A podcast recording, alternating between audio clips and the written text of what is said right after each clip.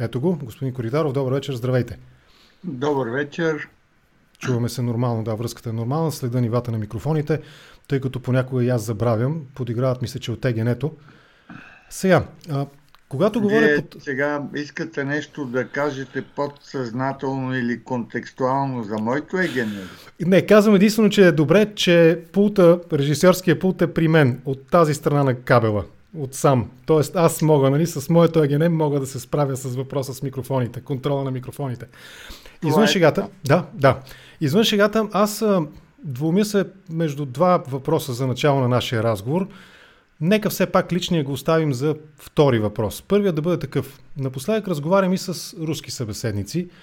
Преди 2-3 дена разговарях с главния редактор на Insider, господин Доброхотов, Роман Доброхотов, който е един от двамата, включително и българския журналист Христо Грозев, провели разследването по отношение на отравянето на Навални. Винаги разговора по тази тема, геополитика с руски контекст, напоследък ми се струва, че е удачно да бъде започнат с въпроса чий е Крим. Какъв е вашия отговор, въпреки че не сте руснак? Преди няколко години, когато госпожа Ирина Бокова беше българския кандидат за генерален секретар на ООН, да. Я бях поканил в а, моето тогавашно предаване. То също се наричаше Свободна зона, само че в а, ефира на TV+, пещерата. Да. И а, тогава тя произнесе кратката и ясна фраза, която много ми хареса и зад която и аз под а, всякаква форма стоя. Крим принадлежи на Украина. Това, че Крим принадлежи на Украина е една политическа констатация, която проистича не само от подписаните през вече далечната и очевидно сериозно компрометирана 1994 година. Да припомним, това е Будапештинския меморандум. Да. меморандум а, а, по силата на който Русия е една от държавите гаранти за териториалната цялост и неприкосновенност на Украина, заедно с Съединените щати и Великобритания, срещу обаче условието Украина да предаде под руски контрол разположените на нейна територия ядрени оръжия. Този спор, който се е водил по това време, дали Украина да предостави на Кремъл контрола върху разположените на нейна територия ядрени оръжия, е особено знаменателен днес. Защото той е имал две основни направления. Едното е било Украина да запази оръжията, за да може да ги използва като естествено противодействие срещу евентуална руска агресивна политика – Нещо, което а, правеха и правят доста успешно две съседни държави, като Индия и Пакистан, например. Втората теза, която надделява именно заради дадените гаранции, е Русия да а, се възползва от а, дори, може би, наивността на Съединените щати и Великобритания – и на практика да постави под свой контрол тези оръжия, което и се получава. Мисля, че по това време в Украина президент е вече Леонид Кучма.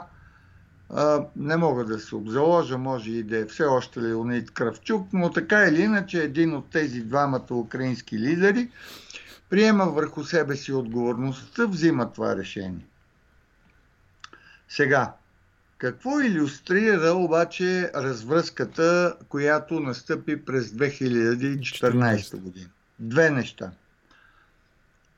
Първо, че Русия не може да бъде разглеждана по никакъв начин като сериозен партньор в съвременните международни отношения. Дори когато става дума за нейни гаранции за осигуряване на стратегически мир и стабилност, както е в случая с Будапештинския меморандум.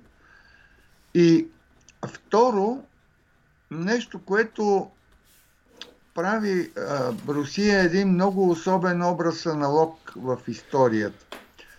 Русия а, с това, което извърши през 2014 година, много плътно се доближава по асоциация до образа, който има Германия през 1938 година, когато проявява директните си апетити, първо разбира се към а, а, Аншуса, който извършва с Австрия, а след това, когато принуждава Франция и Великобритания да отстъпят и в резултат на Мюнхенското споразумение да погълне Судетската област на Чехословакия, а малко по-късно и самата Чехословакия, с което пътят към началото на Втората световна война е открит. Тогава, разбира се, всички знаем, че първата жертва а, става Полша. Между другото, да. ще се върна към името Бронислав Геренек. Бронислав, да, е Бронислав, човека, да. А, който а, през 80-те години на ръба на 89-90 беше един от ярките интелектуални лидери на профсъюза Солидарност, а малко по-късно, в период, в който имахме и кратко познанство, беше министър на външните работи на Полската република, а за един мандатен период и председател на Организацията за сигурност и сътрудничество в Европа.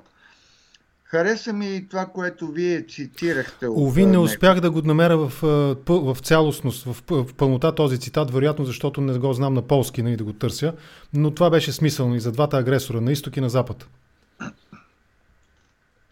Всъщност, ако трябва да бъдем сега, разбира се, може би тук ще се върна към вашата иронична самокритичност с израза за егенето.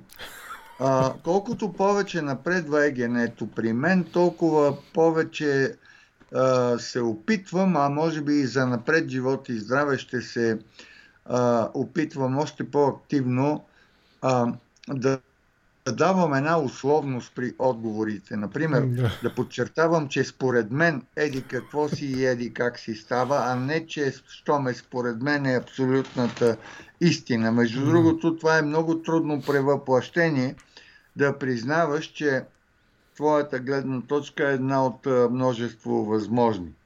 Обикновенно човек си казва, щом аз го мисля, значи и светът трябва да мисли така.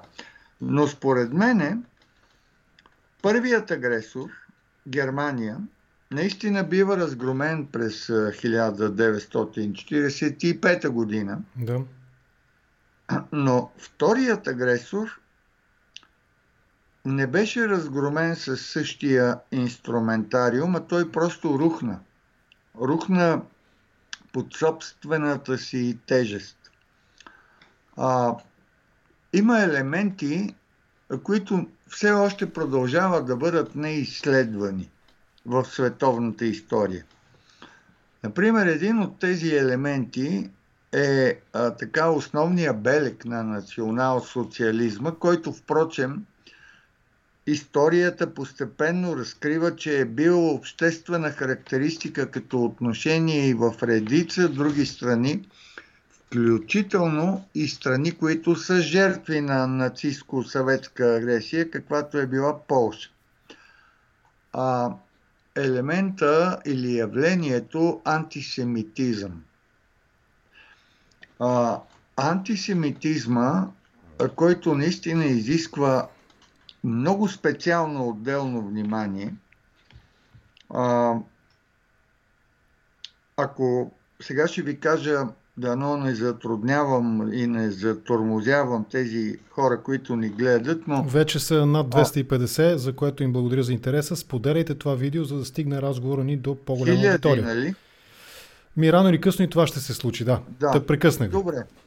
Иска ми се да вярвам, че и в момента минаваме 250 хиляди и вървим с бърза скорост към половин милион. А, защото книгата, която имам предвид, а, политическият език на Третия райх а, на Виктор Клемперер, един а, много интересен а, изследовател от еврейски происход, насочва внимание към това как един човек като него преживява последните дни, последните месеци и дни от а, агонията на Третия райх. Той раз, развива тези свои мисли в, в а, един дневник, който пише в реално време, докато върви войната. И да. казва така. Отстъпвахме, защото войната приближава. Основното направление на настъплението е от страна на съветската армия но казва, отстъпвахме като евреи много оплашени, защото да, Холокоста на нацистите ясно до какво доведе и какви жертви предизвика сред еврейския народ. Но не си правехме, казва той, иллюзии, че не по-малко антисемити и не по-малък антисемитизъм като настроение има и сред тези, които настъпват.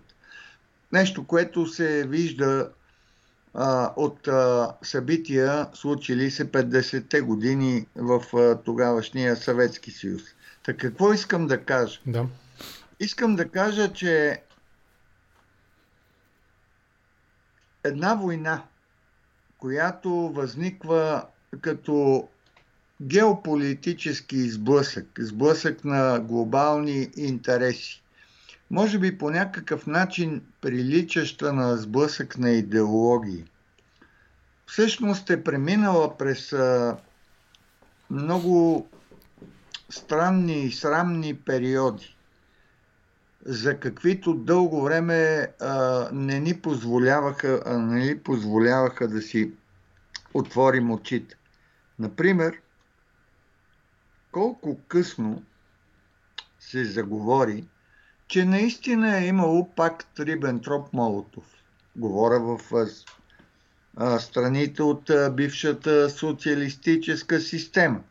Това беше нещо, което беше не просто табу, а едва ли не огромно престъпление, ако някой си Аз мисля, че да се заговори в началото на този век. Преди това няма спомен да се говори. На... По-скоро, а, по-скоро, може би, а, ако не греша, се заговори а, последните години от перестройката в Съветския съюз а, и много особено активно с изваждане на още по-компрометиращи, но истински документи в началото на този век. Да. А, трагедията в Таки, Катин, Катин, Катинската гора. Нещо, което също а, дълги години режимът а, не даваше изобщо повод да се мисли и да се говори, макар че пък по тази тема още по времето на Втората световна война вече се е знаело за какво става дума. Да, има а, разкази за това как нацистите да. са организирали едва ли не медийна пропаганда, водейки да. журналисти, срещайки да. ги с оцелели. В този смисъл а, можем да кажем, че вторият агресор да. рухва до голяма степен заради неразчистеното морално и компрометирано от различни форми на компромис, подлост, а, недостойно сътрудничество с а, нацистите а, пластове неразчистени пластове, да. а, неразчистен морал. А, до голяма степен това, което а, се случи, а, дойде с различна енергия в различните страни от бившата система. Ако да речем Унгария, Полша и Чехия бяха страните, където имаше един заряд, генериран от мощни протестни движения 50-те или 60-те години или 70-те и 80-те по-късно, както беше в Полската република, то в страни като ГДР, Румъния, България, това дойде като отблясък от чужда енергия. А в случая с България дойде като а, дворцов подарък. Това е много важно да се знае. 1989 година свалят Тодор Живков и на негово място идва Петър Младенов. Петър Младенов, а, още като генерален секретар на ЦК на БКП и а, държавен глава, прави един доклад на много известен пленум. Той е исторически известен.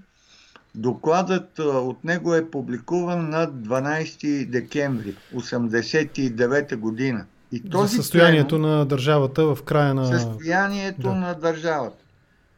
Финала на този доклад завършва а, сега звучи много по особен начин а, като провалено пророчество.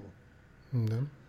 А, Петър Младенов казва, но ние, нашия път, нашето бъдеще ще бъде неразривно свързано с, с а, а, съюзничеството а, и солидарността с Съветския съюз и принципите на перестройката.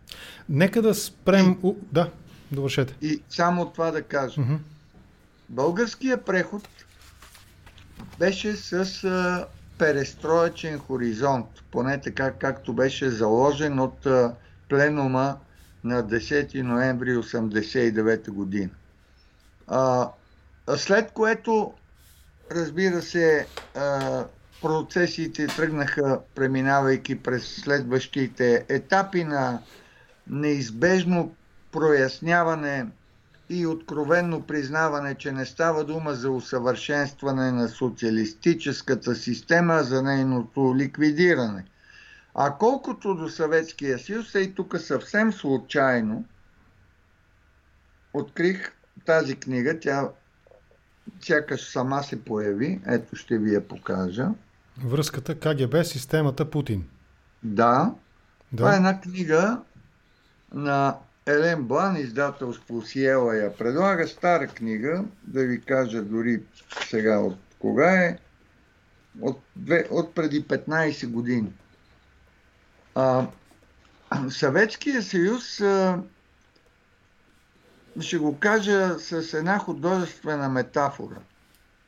Всички говорят, разпаднал се е поради политиките на Рейган. Да, това е вярно. А, над преварата в въоръжаването а, ги ликвидира економически. Папата също а, споменава често като един от а, причинителите. Да, да, да. Множество и всеки аргумент е верен. Аз ще кажа нещо, което ще прозвучи а, може би за първи път. А, не е политически аргумент, но ще видите как звучи. Съветският съюз се разпадна от срам. Срам от какво? Срам. Срам за това, което са причинявали а, на човечеството, срам заради тяхната а, неискреност и претенциозност, а, срам и заради още нещо, което, а, впрочем, ако сте чели ревностно невероятните книги на Виктор Суворов, в една от тях той дава своя интерпретация на съдбата на Олег Пенковски. Знаете кой е Олег Пенковски? Един офицер от съветското военно разузнаване, когато а, съветските служби за сигурност разкриват за шпионаж в полза на Съединените щати го обвиняват и го да. разстрелват. Версията на Виктор Суворов е, че Олег Пенковски не е доброволно избрал да бъде а, предател, както се наричаше, и да работи за Съединените щати – перебежец ли беше думата руската? Перебежец мисля, че беше. Перебежчик, това е Перебежчик, за... да, перебежчик. Пер... Не се криете, че не говорите руски по-добре от мене. Перебежчик да. се казва, но това е за човек, който преминава... Аз използвам а, английска думичка дефектор. Да. Но в случая с да. Олег Пенковски, той получава задача от тогавашния шеф на съветското военно разузнаване да се свърже с американците и наистина да им издава държавни тайни. Защо обаче? Защото съветската пропаганда е била такава, че е можела да оплаши Вашингтон, който токовиш вземе да повярва, че Съветския съюз наистина е толкова силен – както твърди да издава истината. Пропаганда, да. и да вземе да започне някаква война. А Олег Пенковски им издава данни, с които става ясно огромната разлика между пропаганда и реалност. В резултат на което, ако се върнем като спомен към миналото, Вашингтон се държеше много спокойно. Защото за какво му е да използва военна сила срещу едно джудже, се и такава уста. Както го казваме в български на... язик, да риташ, да, да биеш умряло куче какво беше, нещо подобно. Ако се чуваме. Да. да. Така че а, а, в този смисъл а, можем да говорим а, за с израза, който аз предложих. Съветския съюз умря от срам. срам. Добре, нека да навлезем в дълбочина на този разговор. Но ми хареса вашата теза за принципите на перестройката, че у нас нещата, стъпвайки върху думите на Петър Младенов, нали, нещата са сякаш наистина били планирани да се, да, се, да преминат по един определен начин, което предполага, разбира се, и да включим в разговор и темата, както съм обявил, обявил за службите. Преди да говорим обаче, понеже аз съм един от ревностните така, застъпници на тезата, че всичко трябва да бъде изговорено в началото на разговора, въпреки че вече 20 минути разговаряме с вас, ми се иска да чуя вашата лична история за това каква е вашата връзка с службите, как се стигна до там и каква беше вашата функция. Аз съм човек, който от доста ранна възраст се насочих към изучаване на редки езици бях доста любознателен а, и не само като лингвистични интереси, но и с а, едно, може би не много характерно за онези години, м- чувство и нагласа към а, политическия интерес. Аз а, бях изградил у себе си една склонност към а, наистина анализиране, мислене, съпоставяне – и всичко това беше заедно, разбира се, с други технологии, за които е ставало дума и много пъти назад във времето, бях привлечен в едно направление, което беше много специфично. И то не, че е специфично заради нещо, което го прави по-добро или по-различно, а просто беше специфично, защото беше свързано с а, такъв тип разузнавателна и контраразузнавателна дейност а, срещу социалистически страни. Това беше а, един а, отдел 17 към а, първо управление на тогавашната държавна сигурност, който основно се занимаваше с изследване и противодействие или проучване, анализиране на държави като Китайската народна република, тогавашната СФР Югославия, а, Албания и а, много интересно, може би, не знам колци не знаят, Социалистическа република Румъния. Румъния беше обаче тогава официален съюзник на, на България, като член също на Варшавския договор да. и а, съвета за економическа взаимопомощ. И а, абсолютно беше, а, как да кажа, не знам под каква клетва, невъзможно а, и изрично забранено, освен че самата технология и работа на тези служби естествено беше тайна, но специално пък това направление, особено пък срещу държава пряк съюзник, както и срещу други са идейни, въпреки разновидностите на системата им държави, беше още по-голяма тайна. И сега аз се опитвах да си формулирам наистина защ... и ще ви кажа защо а, а, продължава да бъде малко по-трудно да се говори открито за това кой каква функция е изпълнявал, особено в... Не е ли трудността проистичаща от подозрението, че всеки един, който е работил за или с службите, по подразбиране е вредил на свои близки, колеги, роднини и така нататък? Не е ли от това трудността? Не. Трудността идва от това, че всеки, който е бил свързан с службите, много трудно осъзнава, че преди всичко е вредил на себе си и че всъщност е проявил не патриотизъм и някакъв вид интелектуално въображение и усилие, а истинска човешка глупост, да кажа, и то не за друго, не заради някакви комплекси или трудности, защото просто а, се е свързал с а, политически обречена а, кауза. Политически обречена в смисъл дори не на идеология, а на държавна политика.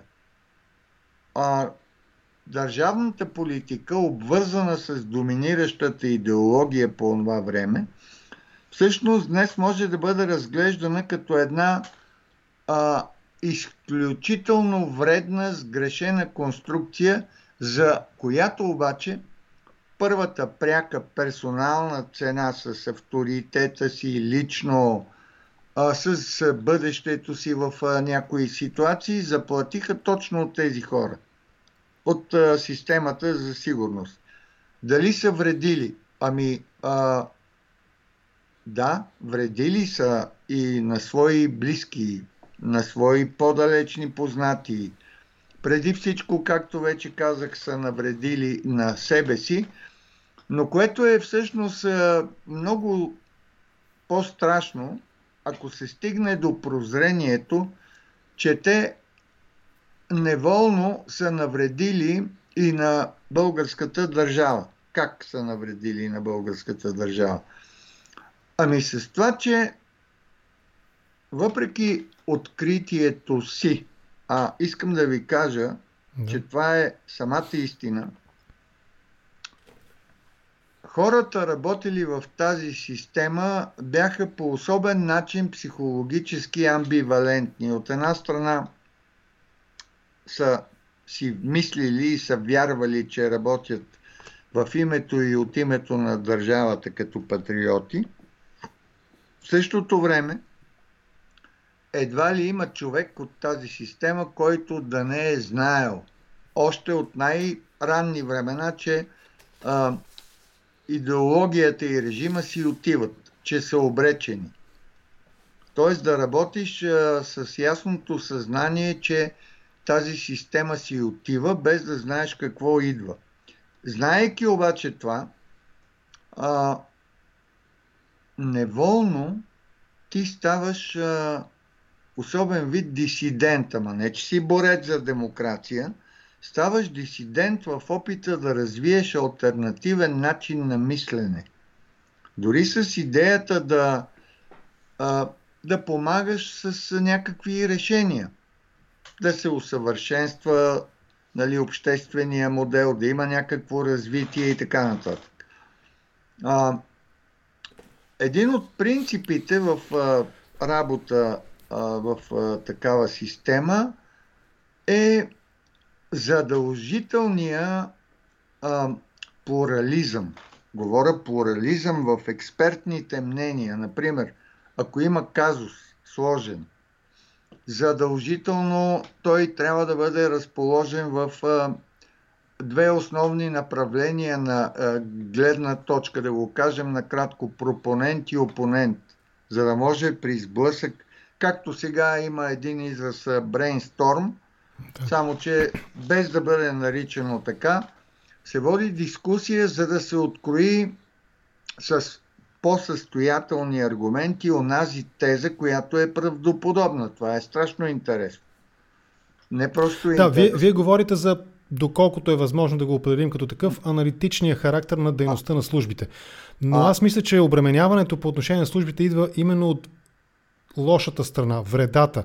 Това, че всеки един по подразбиране се определя като доносник. Иска или не иска, да, да. такъв или не такъв, а, това, това е етикета. Това залепено и между другото, това, това го направи комунистическата партия а, и то с ясното съзнание какво точно прави, като единствената им цел или основната им цел беше за сметка на тези хора да, да изградат образа на собствената си промяна. Например, отказваме се, отричаме се от вас, както от една лодка, която тук вземе да започне да потъва и се изхвърля баласт.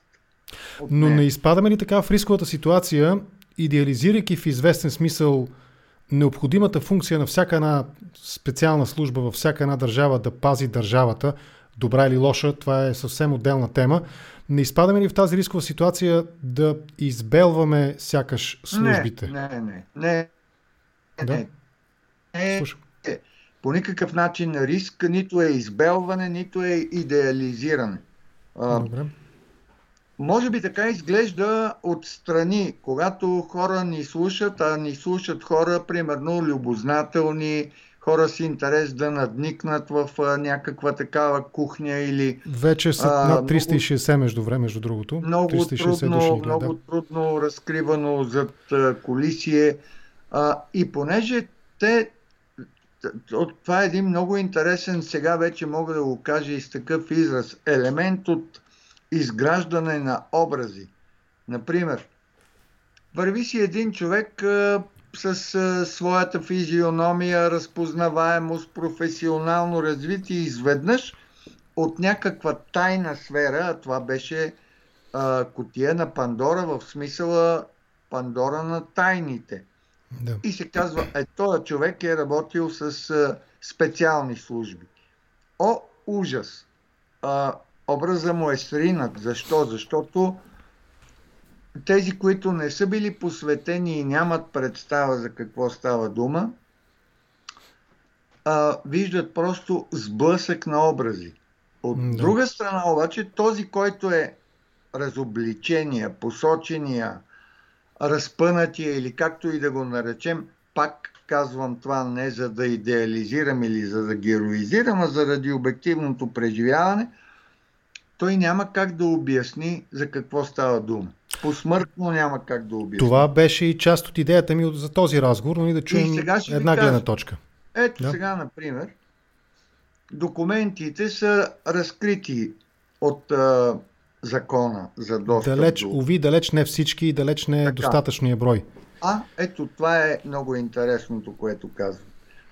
Всеки човек може да отиде и да прочете, например, какво има в материали за мен или за когото и да е друг, който е попаднал в това разкриване. Да. Отива при мен и сигурно ще се изненада много, защото а, една част, разбира се, са такива, ще кажа нещо, което не бива да бъде приемано пък като вид а, професионален, а, дори цинизъм.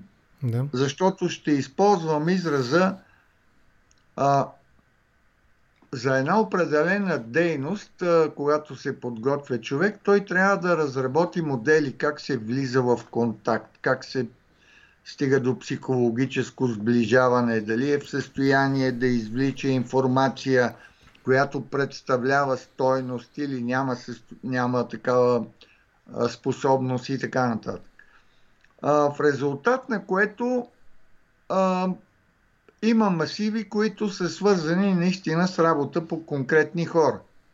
Но тези конкретни хора не са ти непременно близки.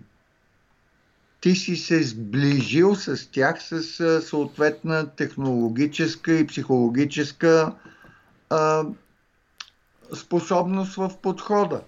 За да можеш наистина липсата да на близост, Липсата на близост не е извинение, сякаш подобни и хора да бъдат разработвани. Ма не, не, то въобще не е извинение. Никакво извинение не е, но просто говоря обективно да. в такива условия а, какво, какво се прави и как се навлиза в подготовка за друга дейност. Друга mm-hmm. дейност, която в следващите етапи, вече когато казвам за това а, направление, а, нали, е предвидено да се развива. Отива се, тъй като и в това направление има така а, открити а, документални единици. Има обаче няколко, които са много особени. Човек би си очудил, може би, по някакъв начин. Едни папки оранжеви, доколкото си спомням на цвят, опаковани, ама така, че не мога да го отвориш, и една лента, която преминава през тях. Разбира се, папката е обозначена с съответния индекс, псевдоним. Прошнурована и пронумерована, както се казваше. Така, обаче лентата е много интересна. Не подлежи на разкриване, съгласно член 32 алинея 1 от закона, който гласи, че не се разкриват и не се оповестяват публично документи, чието разкриване и оповестяване може да зачеси във външната политика на Република България или живота на дадено лице. Такова нещо може да бъде видяно. Да. Е, сега, как когато ти си бил в определена ситуация и си правил нещо, което е повод сегашната държава, разкриваща тези документи, да изпише такъв текст на основата на закона, какво можеш да обясниш? Какво точно можеш да кажеш? Дори в някаква степен е за предпочитане да а, си в образа на доносник, отколкото да разкриеш рискове, които да ти донесат и на теб, и на страната много по-големи бели. Не стигаме ли така до тази теза, която включително и един ваш колега, журналист, който изследва архивите на Държавна сигурност, Христо Христов, няколко пъти съм, е чувал да, да, съм го чувал да я формулира, включително и в интервю с мен, а, а именно, че всъщност службите Държавна сигурност продължава да вербова на доста по-късен етап след 10 ноември 1989 и всъщност в момента ние не знаем за един голям процент и това е изцяло в контекста за прехода. Беше ли режисиран или не, в частност България. И се надявам да остане време да поговорим и за Съветския съюз и пост-съветска Русия, Руската федерация днес. Та, не е ли това всъщност потвърждение на факта, че службите де-факто, въпреки че шесто се нали, преминава по някакъв начин, се трансформира в, държа, в ДАНС на сегашната агенция и така нататък, не само шесто, мисля, че второ и четвърто също, нали, главно управление стават основа на сегашната ДАНС през няколко стъп, стъпки, минавайки този етап.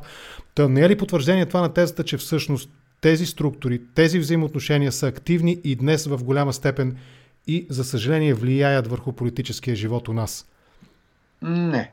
Аз а, мисля, че категорично може да се каже и е добре да се знае, ако изобщо има нагласа да се разбере това нещо, че тази система, колкото и злодейски да изглежда и колкото всесилна да се е представила, е институция, част от една организирана държавна структура, подчинена на а, все пак политическа воля.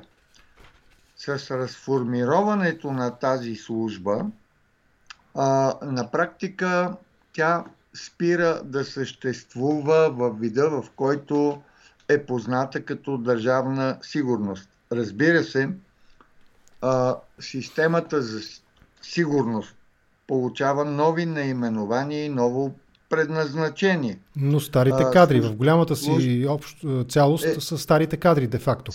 Стари, значи да, първите години това са, може би, основната част са стари кадри, те са пренасочени в служба първо за защита на Конституцията, Конституцията да. после национална служба сигурност и така нататък.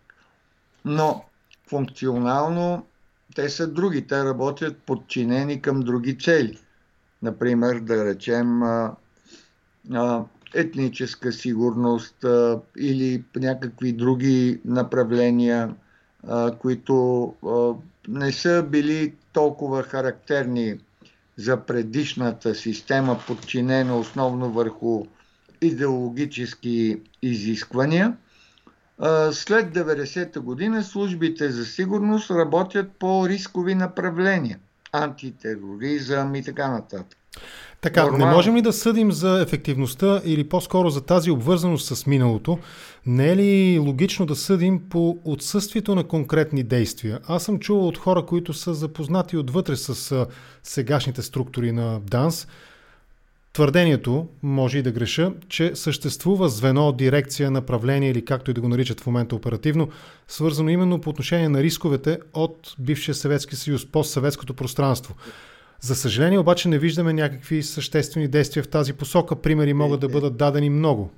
Е, Основно в енергийния да сектор. Бъдат дадени, но а, нека да припомня нещо, което е а, част от а, азбуката и то не защото това, това би трябвало всеки човек да го знае от обща култура. Няма да. как да виждаме няма как да виждаме резултати, защото тези служби работят невидимо.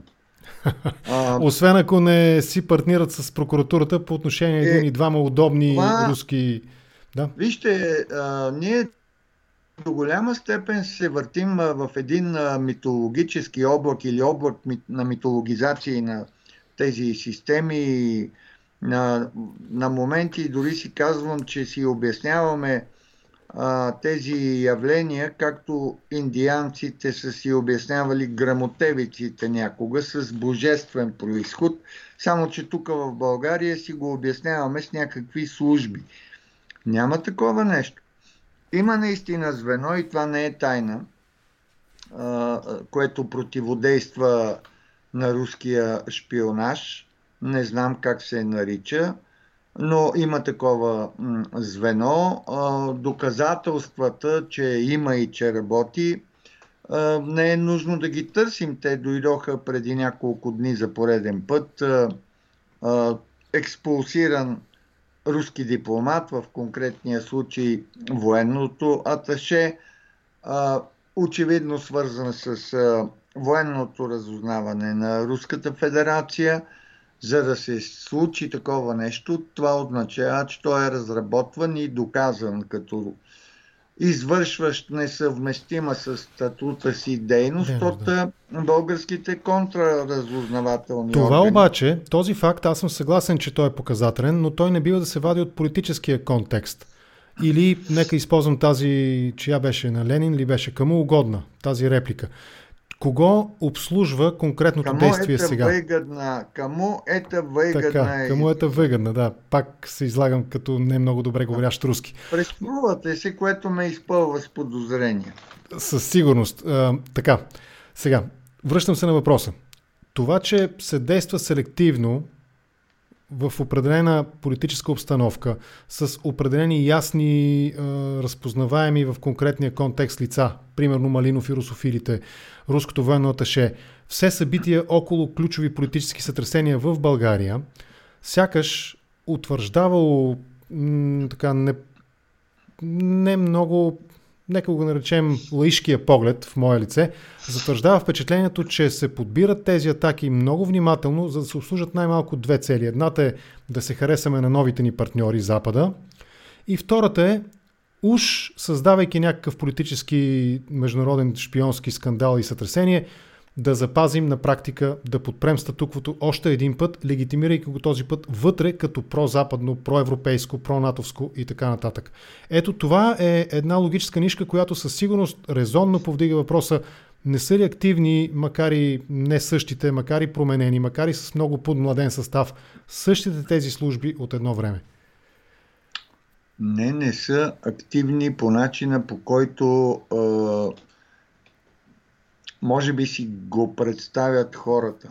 Ако има някакви да. групи. Ами, например, ако има някакви а, групи от служители на бившите служби, да. които са трансформирали опит, познания а, в а, економически структури или економически интереси, биха могли на съвсем друга основа и в никакъв случай не чрез принципа на а, такъв тип а, зависимости а, да привличат а, хора за работа с тях, а просто като економически интерес в полза на развитие на бизнеси. Например, имаше такива ранните групировки на времето, определено можем да кажем, че имат такъв а, происход, но а, технологията е просто преминаване от една система, свързана с а, оперативна работа в името на службите, към модел за работа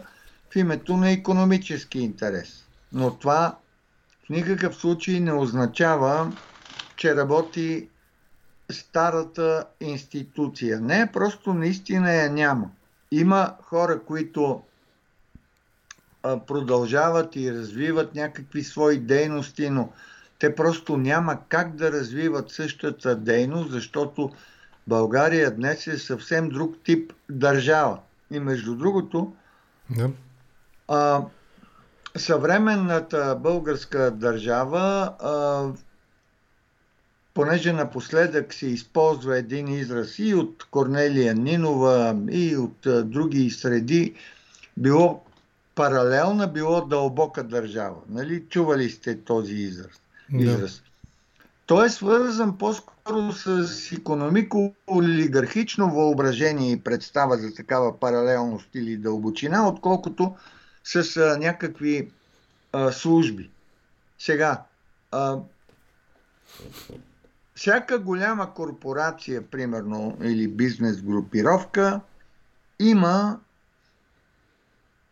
своя вътрешна система за економически шпионаж или контрашпионаж или някакви подобни дейности, които обаче вече са разположени в територията на бизнеса, което няма нищо общо с система, която едва ли не паралелно съществува, неунищожена да. и работи от името на някаква държава. Да, Такава това е ясно. Така няма... наречения due diligence, да. нали, който се прилага Но, много честно в бизнеса. Има нещо често. друго, което е много важно да го кажем. Да. А, през цялото време, откакто се води такава полемика, никой не е подхващал и осмислял ключови понятия. Те са, много, те са не просто важни, те са много необходими днес. Понятието анализ, да. понятието експертиза, понятието стратегия – визионерство и така нататък. Да, помня, и разговора ви каза... с а, евродепутата Ковачев стана повод а, македонски медии да пишат Коритаров нокаутира Ковачев, нали, буквално заглавие цитирам. А, нека, нека малко друг, поразсъждавам още в тази посока. Прощайте, че ви прекъсвам, но добре, не се иска добре, да следвам една нишка. Да. За економическия шпионаж, за корпоративните интереси, за бизнеса. Това със сигурност повдига въпроса за економическата страна на прехода. Ако приемем, както и вие казахте или развихте частично тезата, стъпвайки върху думите на Младенов за предварителното сякаш проектиране на перестройката по съветски модел, тогава какво да правим с тези напълно валидни а, хипотези? Те трябва да бъдат доказани, разбира се, ако има примерно някакво отклонение от нормата през съд, нали, в съд да бъдат доказани, но все пак в сферата на публицистиката, на журналистическия разговор и анализ и поглед върху нещата са допустими подобни хипотези, а именно економическото планиране на прехода. Ако щете през външно-търговските дружества. Ето вчера с Юрданов говорихме два часа и половина за досието Румянцев, нали, Тилев бизнесмена, целият този план, как той се жени там за дъщерята на един доминиращ в това време на Запад политик. Економическият преход като предварително планиран още от 84-5 година, много преди 89-та година и така нататък. Това със сигурност и в контекста на това, че голямия, голямата част от мощните економически субекти, включително и днес, имат своята връзка с бивши сътрудници или директно служители на службите, не може да не повдигне въпроса, ами то това не е ли потвърждение на тезата, че службите може би не толкова силни днес, но през целият този преход са били константна величина със своето влияние и насочване на политическите процеси у нас през економиката. не защото са били служби, а защото по силата на работата в такива служби, хора са натрупали определен тип компетентности и възможност за такава дейност. Да. Аз още в началото ви казах за онова състояние на особен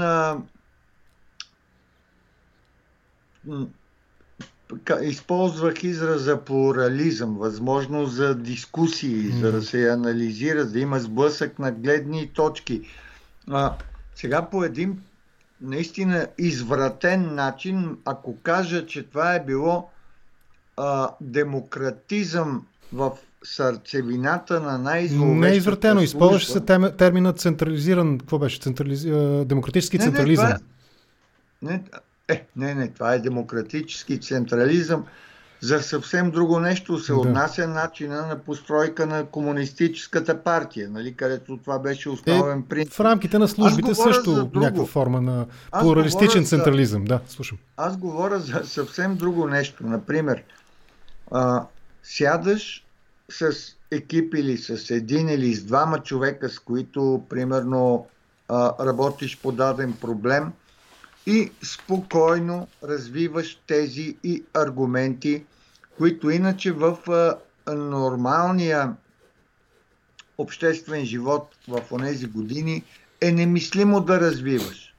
Защото са еретични, изглеждат чудовищно нататък. Но когато ти водиш такъв дебат в експертна общност, ти си да.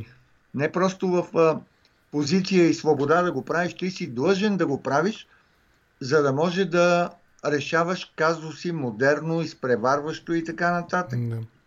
А, и от тази гледна точка това подготвя хора, сега примерно не е тайна, има, имало е едно направление, нали, научно-техническо разузнаване и такива хора, които са работили с економически категории, а, ако ви успели, са дори, успяли са дори да откраднат формулата на верото. Знаем, че това е един от сериозните приноси на, външно, на техническото разузнаване на държавна сигурност. Поне злите, така, ироничните езици така определят един от приносите.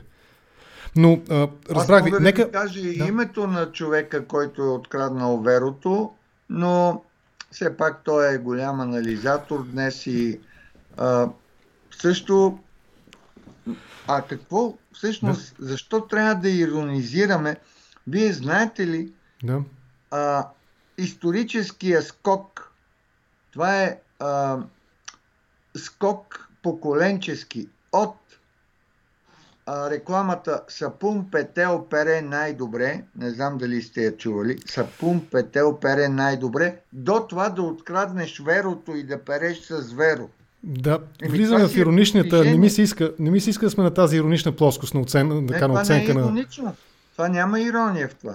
Да откраднеш Нека... веро, да. това си е направо си е удар в десятката. Но да, тук... Разбирам, да. Както, както нали, опита да се откраднат компютърни технологии, технологии доведе до правец. Но нека да се върнем на темата за срама. Много ми хареса тази ваша теза. А, по отношение на срама, ако приемем, че срама, нали, вашия така символен образ, който създадохте или тезата нали, за срама, който всъщност разруши Съветския съюз, срама по отношение на службите.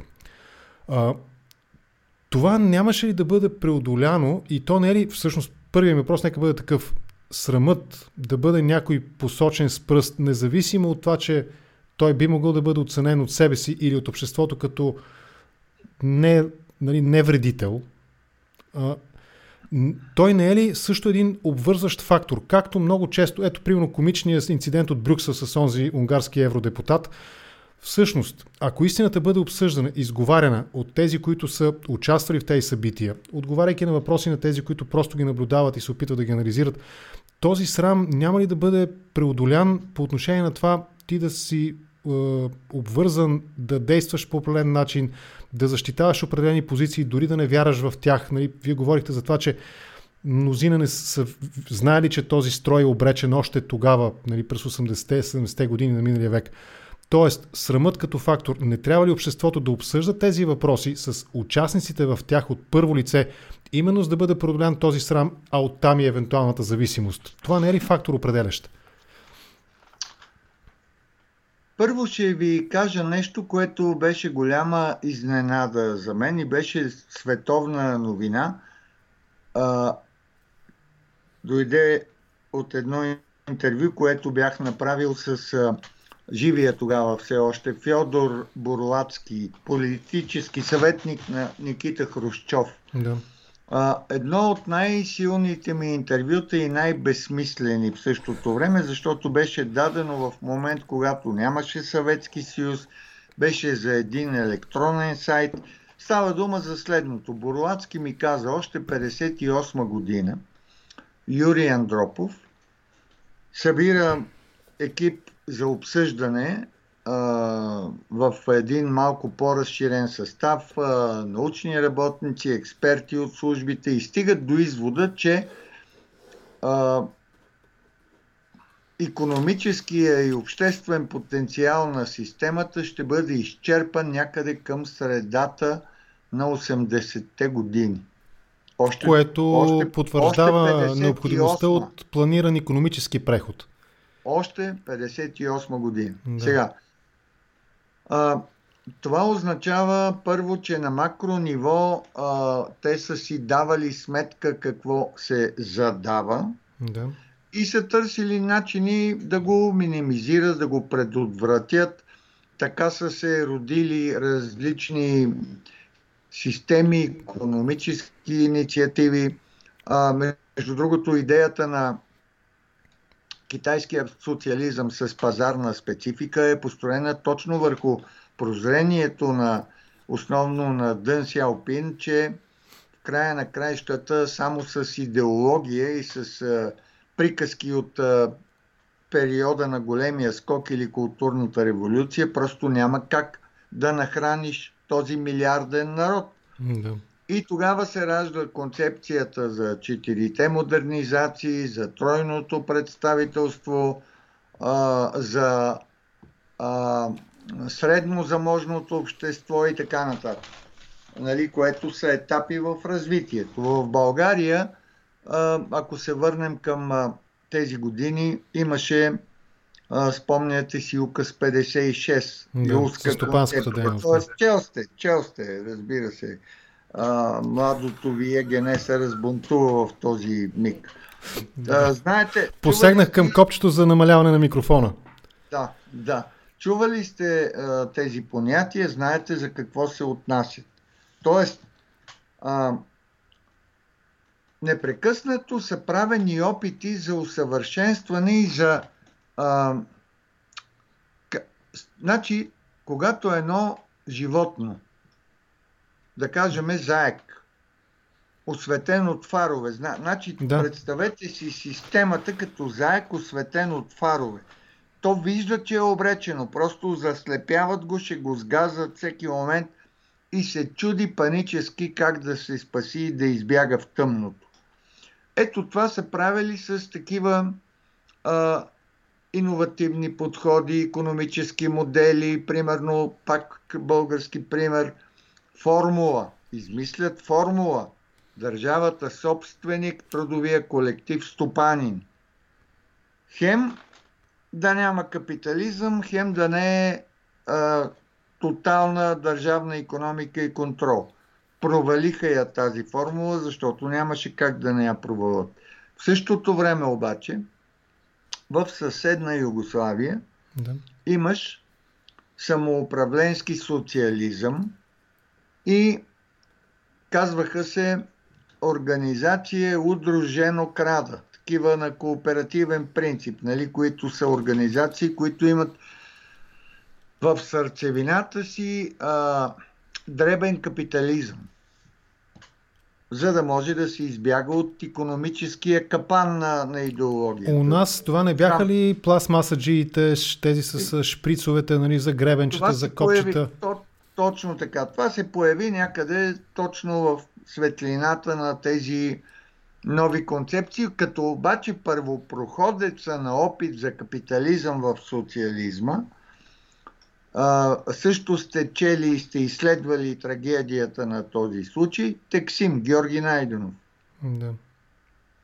А, който обаче, като се вижда какви печалби получава в условия на разкрепостеност, нали, съзнателно го оставят да прави пазарна економика в конкуренция с западни и чужди партньори, като виждат колко добре се развива, го ликвидират, защото как да не го убиеш като е а, талантлив. Тук талантливият човек моли да го оставиш да работи. Веднага шат на талантливия главата. А, да. Така че а, експерименти са правени и понеже м- стана дума нали, за предусещането, ето го. То се е знаело. Правеха се и политически опити. Ще ви кажа нещо. Хората не са длъжни да са внимавали и да са знаели. Обаче, 87 и 88 година да. Тодор Живков и а, Джао Цзаян. Джао Цзаян е едно много интересно име от историята на китайската комунистическа партия и държава. Да. Джао Цзаян беше генерален секретар на китайската компартия и президент. Знаете Тодор Живков какъв беше. Размениха посещения. И тогава китайската страна много хареса формулата за държавата собственик, трудовия колектив Стопанин и, и на практика я положи с го наименование. Вплета я в разбирането за социализъм с пазарна китайска специфика. Тодор Живков пък от своя страна призна за първ път правото на социализмите да имат национална специфика, което беше а, революционен скок в идеологическо отношение. Защо и какво се целеше? Целеше се просто да избяга от прожектора, заека под прожектора, в случая Тодор Живков, осветен от прожектора на Горбачовата перестройка. И той да. скочи към китайски модел. Не го разви. Нито му стигна времето, нито интелекта. Ако ми позволите да иронизирам преди да минем към следващия въпрос, може би това е основата на днешния патриотичен социализъм на другарката Корнелия Нинова. Доколкото разбирам, това е идеята на другаря Живков за националния социализъм. Та... Не. не. Това е нещо, Има което преди Корнелия Нинова, да. което наистина е така и това личи в визия за България многократно разработено, а, помните ли понятието а, национален патриотичен капитал? А, това вече би трябвало да го помните. От 1994 година е, когато а, Жан Виданов и тогавашното БСП а, се опитваха да овладяват а, властта и 1994 година те спечелиха изборите, но след това започнаха да работят активно с това понятие, привличайки а, бизнеси, създавайки бизнес групировки близки до БСП а, и партнирайки с а, основните синдикати. Да. А, опита да се а, изгражда образ на патриотичен капитал е нещо, което е много характерно за посткомунистическия период леви управления. Защото наистина, както се, както се случва и в момента, и в България, БСП е а, един от примерите за обединяване в едно цяло на а, една иначе а, такава изпразнена от съдържание лява идея, защото те са обречени да няма как да развият модерна лява идея, компенсирана обаче с особен вид консерватизъм и национализъм.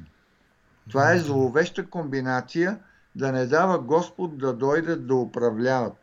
Да ви кажа, аз вече се чуда кое е по-добре. От никъде взорът надежда не види. Това е изкуствена ситуация, в която всички ние много умело попаднахме да нямаме избор между тези, които ни пазят от комунистите и тези, които ни пазят от мафията. Ови, няма, вие... нямаме полезен ход. Нека да продължим а... темата за службите обаче.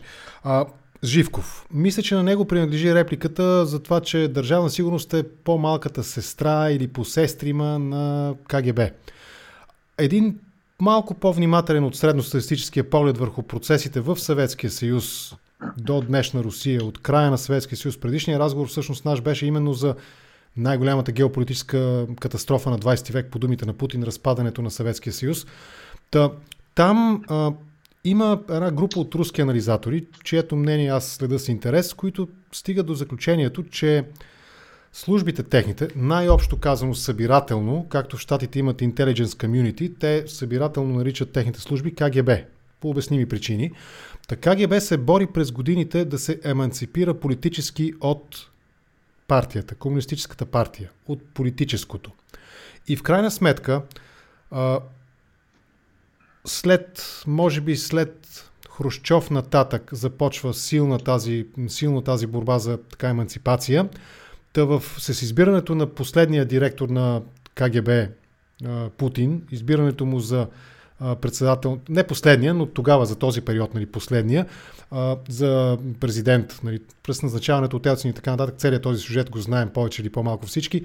Всъщност службите успяват от една страна да се емансипират да се освободят от тази зависимост, включително и получавайки много сериозна финансова автономия. Нали, руските агенти имат по две-три гражданства, имат яхти и самолети насам на там, имат а, жените им ходят на шопинг в Лондон с собствени самолети. Нали.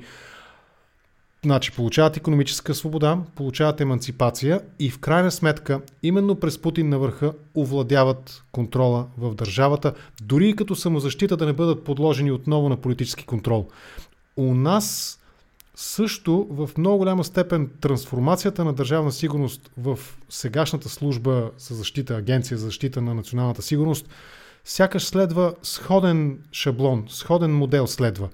Първо, има ли такъв модел според вас? И второ, по отношение на Русия, този процес, как вие го оценявате, наистина ли тяхното КГБ като нарицателно и събирателен образ – в крайна сметка успява да вземе властта, емансипирайки се от своята политическа зависимост от ЦК на КПСС?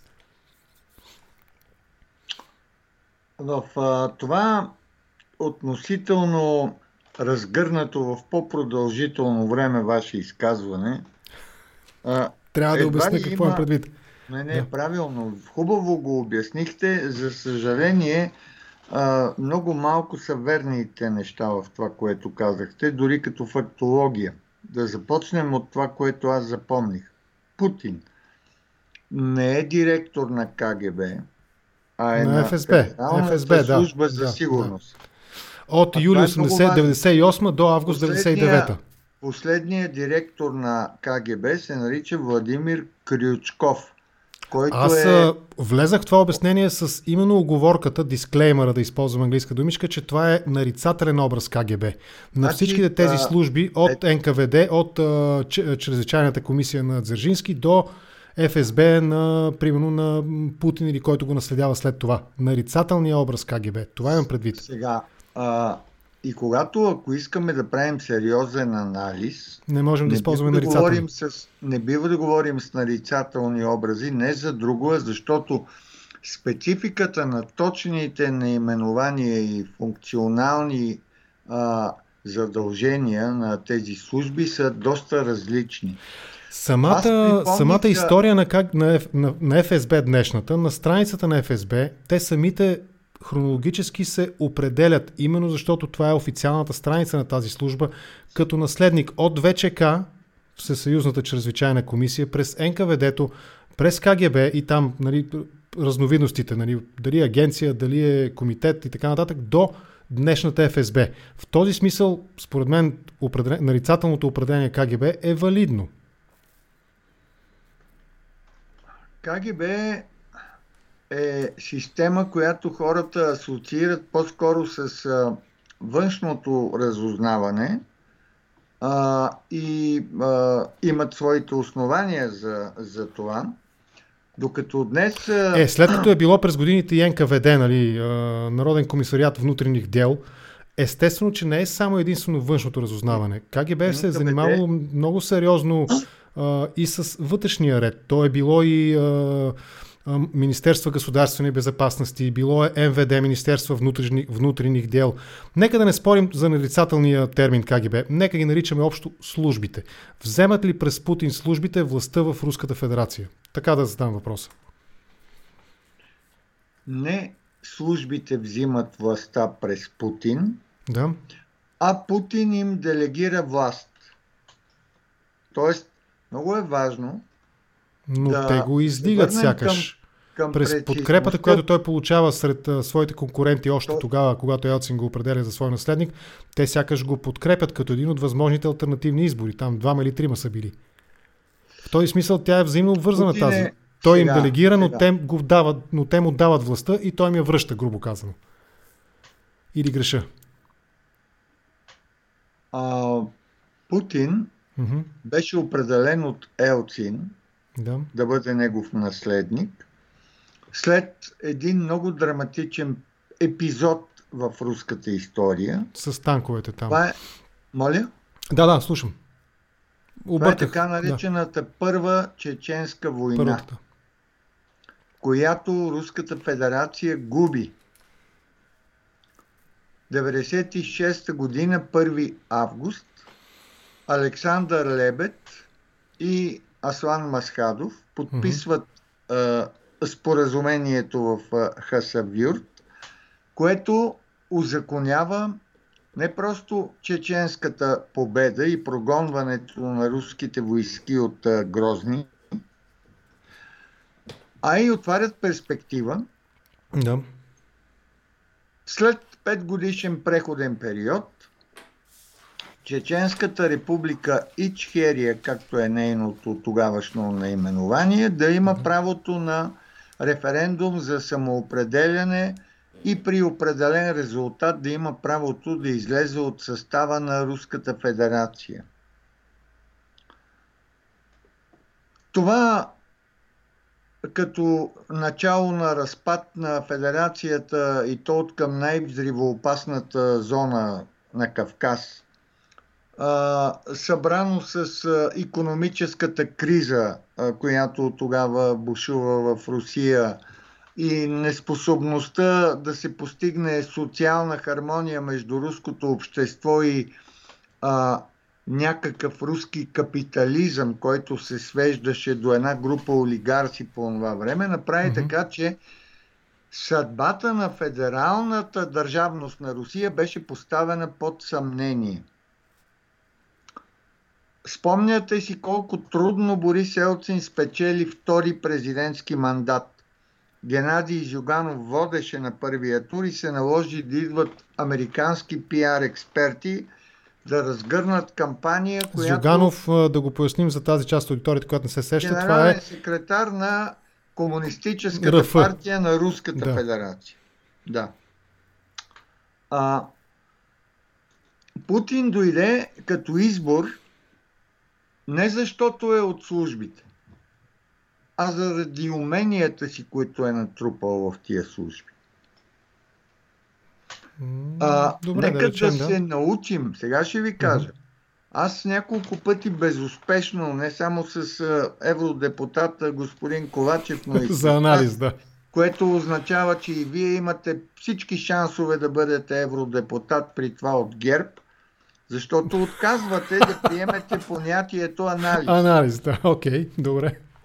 Какво значи анализ? Какво значи експертиза? Това означава способност да се мисли, да се Добре. разгръща проект на основата на логика. Не е ли, да, така... не е ли точно това валидната логика? Независимо дали той е от службите или е натрупал умение благодарение на службите, което според мен е ефемизъм, едното замества другото. Да, има и хора като отровителите на Навални, които въпреки, че са в службите, очевидно нямат умение нали, да бъдат част от службите, при това на държава претендираща за най- великата в света нали, в момента, а и много нейни поддръжници извън територията на Руската федерация твърдат същото. Но не е ли това разковничето? Всъщност въпросът ми беше наистина дали през Путин службите не вземат връх в държавата, независимо кой кого изтласка към властта, дали службите Путин или Путин връща властта, дава властта на службите. Резултатът не е ли това? Службите с нарицателното КГБ през Путин овладяват държавата. Та да се върна там, където ме прекъснахте. Добре. А, защо Руската федерация с Путин начело направи така, че хора, натрупали експертиза, умения и а, способност да работят на основата на много специфична професионална логика, заеха ключови позиции. Каква беше стратегическата цел на избора на Путин и съответно целта на Путин да направи а, другите нива на избор? Според вас каква целта беше? беше? Целта беше укрепване, съхраняване и даване на допълнителен живот на Руската федерация като държавност. Мгм. Сега ще ви кажа. Какво направи Путин веднага като започна президентския си мандат, когато беше избран на 24 март, мисля, 2000-та година, мина през избори, иначе той беше определен като временен президент Да. на 31 декември 1999 година, помните. Да. Путин започна Втората чеченска война. Какъв беше смисъла на Втората чеченска война? Смисъла на Втората чеченска война беше не просто да даде на руснаците а, да върне ореола на победители, а беше нещо доста по-различно. Втората чеченска война унищожи из основи Да. Дипломатическия и политически потенциал на споразумението от Хасавюрт от 1996 година, както и договора от февруари 1997 година между Чеченската република Ичхерия и руснаците. Какъв беше смисъла да бъде унищожен този потенциал? Да бъдат унищожени още две възможности. Възможността и изобщо идеята за референдум за самоопределение, т.е. Да, да се изключи категорично всякаква възможност за излизане на Чеченската република от състава на федерацията, за да не се получи верижна реакция на разпад през Да. Кавказ. И втората а, цел а, беше да се изключи възможността за какъвто и да е диалог като начин на решаване на проблеми. Путин наложи силовия подход с война, възстанови Чеченската република в състава на Руската федерация, слагайки начало на тази а, република а, най-напред а, Ахмат Кадиров, а след това неговия син Раз, Рамзан. Рамзан. Сега,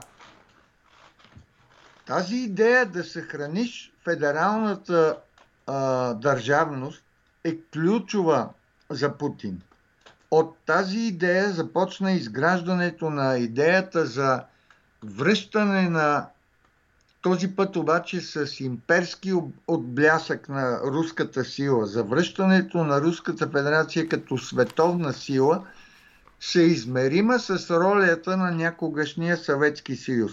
От този момент а, започна и а, разгръщането на смисъла на този израз на Путин за най-голямата геополитическа катастрофа, каквато е била разпадането на Съветския съюз. Путин си позволи да каже това, когато вече беше започнал възстановяване на а, чрез сила на а, образа на една вече по-скоро имперска, отколкото нормална демократична Руска федерация. В този ред на мисли обаче, къде И е разделителната? Да. И тук идва вече мястото на, нека да ги наречем инструментариум. Хората от службите около Путин. За да наложи силово модел на управление, който да крепи, не просто да крепи от разпата, да изгражда още по-силов образ на руската а, федерална държавност, Путин се опря на хора от службите, но не защото са службите, да. а защото тези служби са формирали такъв тип култура и експертиза. И пак Окей, okay, връщ... нека го наречем условно някаква лоялност. Независимо как е, е мотивирано. Лоялност. Не е да. лоялност, това е способност. Добре, и да способност. Да държавност да. и политика чрез планиране, което означава чрез анализиране разгръщане Естествено на... стигаме, така. господин Коритаров, естествено стигаме до моя въпрос, който очевидно е основа за спора ни. Първо искам да попитам, в момента разговаряме 1 час и 10 минути.